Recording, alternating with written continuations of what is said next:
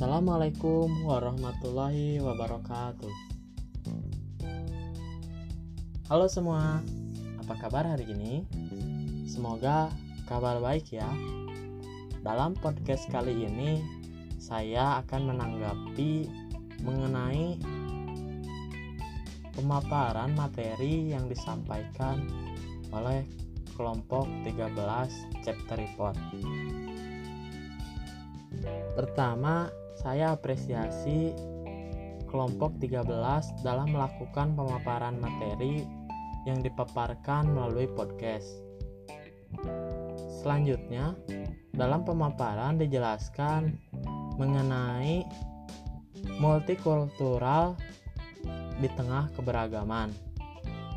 Dalam perspektif pendidikan, pandangan tentang etnis harus dikerjakan oleh lembaga pendidikan.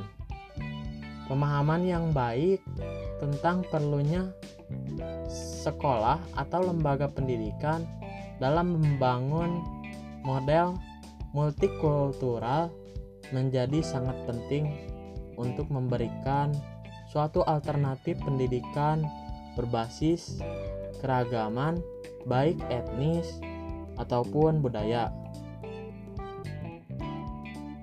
Dalam konteks keragaman budaya sendiri, menurut apa yang saya baca dalam sebuah artikel di Kompasiana bahwa tidaklah dapat disamakan dengan sebuah konsep keragaman suku budaya saja. Karena multikulturalisme sendiri menekankan keanekaragaman kebudayaan dalam hal kesederajatan.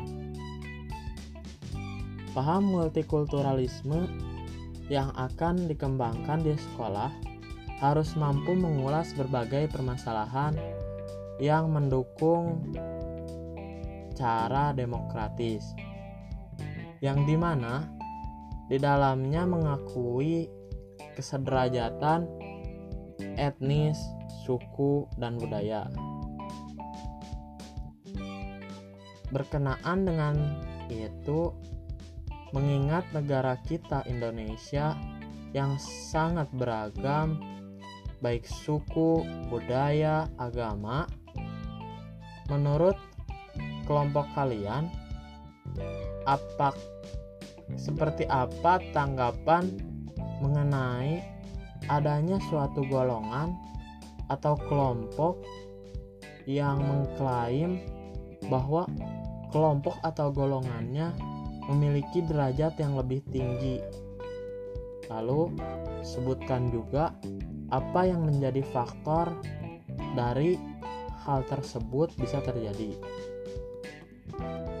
Mungkin mengenai podcast kali ini dicukupkan. Terima kasih kepada pendengar podcast ini. Tetap jaga kesehatan, tetap semangat. Saya Ramdan Darmawan dengan NIM 1902348. Wassalamualaikum warahmatullahi wabarakatuh.